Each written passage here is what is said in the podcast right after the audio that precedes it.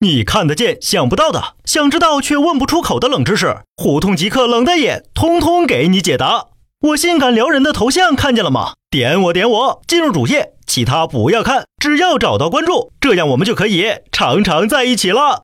作为啤酒事业的半个从业者，二狗你应该感到自豪，因为啤酒这个东西是真正改变了人类历史进程的。大约一万年前，有一些以狩猎为生的人类，受够了阴暗潮湿的洞穴，搬进了宽敞明亮的房屋，并开始耕种大麦。这批人就是美索不达米亚文明的创造者。那么问题来了，这种重大的历史时刻跟啤酒有什么关系呢？难不成那时候的人就开始喝啤酒了？答案是当然了。当时的美索不达米亚人还过着采集野生大麦的狩猎生活，可能是谁一个不小心把一些放了大麦的容器敞着口放在了露天的地方，又遇到了一场恰到好处的雨水，这些元素凑到一起，就是见证奇迹的时刻，大麦发酵了。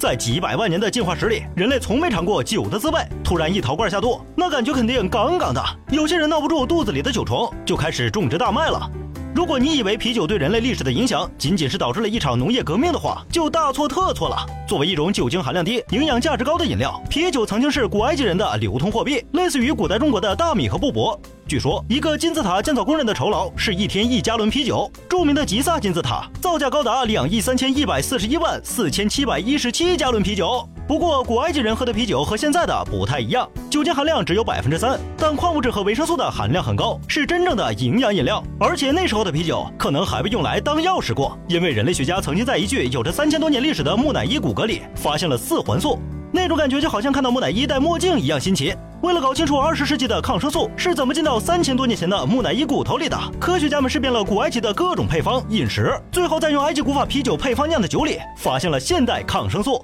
除了药用功效，啤酒还是第一个使用巴氏杀菌的饮品。其实刚开始人们只是想弄明白啤酒为什么会变质，研究的过程中发现了细菌的存在，这恰好是微生物理论的根基。所以我说二狗，趁着欧洲杯期间炒一炒啤酒的噱头，不比你学三叉那个装饭强啊！再说，你见过哪家串店不卖啤酒的？这不是把客人往外推吗？赶紧麻溜的把啤酒拿回来，再送我一盘花毛一铁，都让你这二十年给我气饿了。想了解我的私生活，请关注微信公众号“火爆胡同”。